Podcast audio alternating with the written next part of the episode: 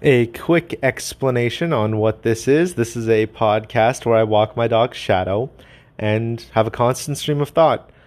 I plan on sharing some of my experiences and just some thoughts and ideas and what my life has been leading up to right now. And that's basically it. If you want to listen, please enjoy your stay by the fire.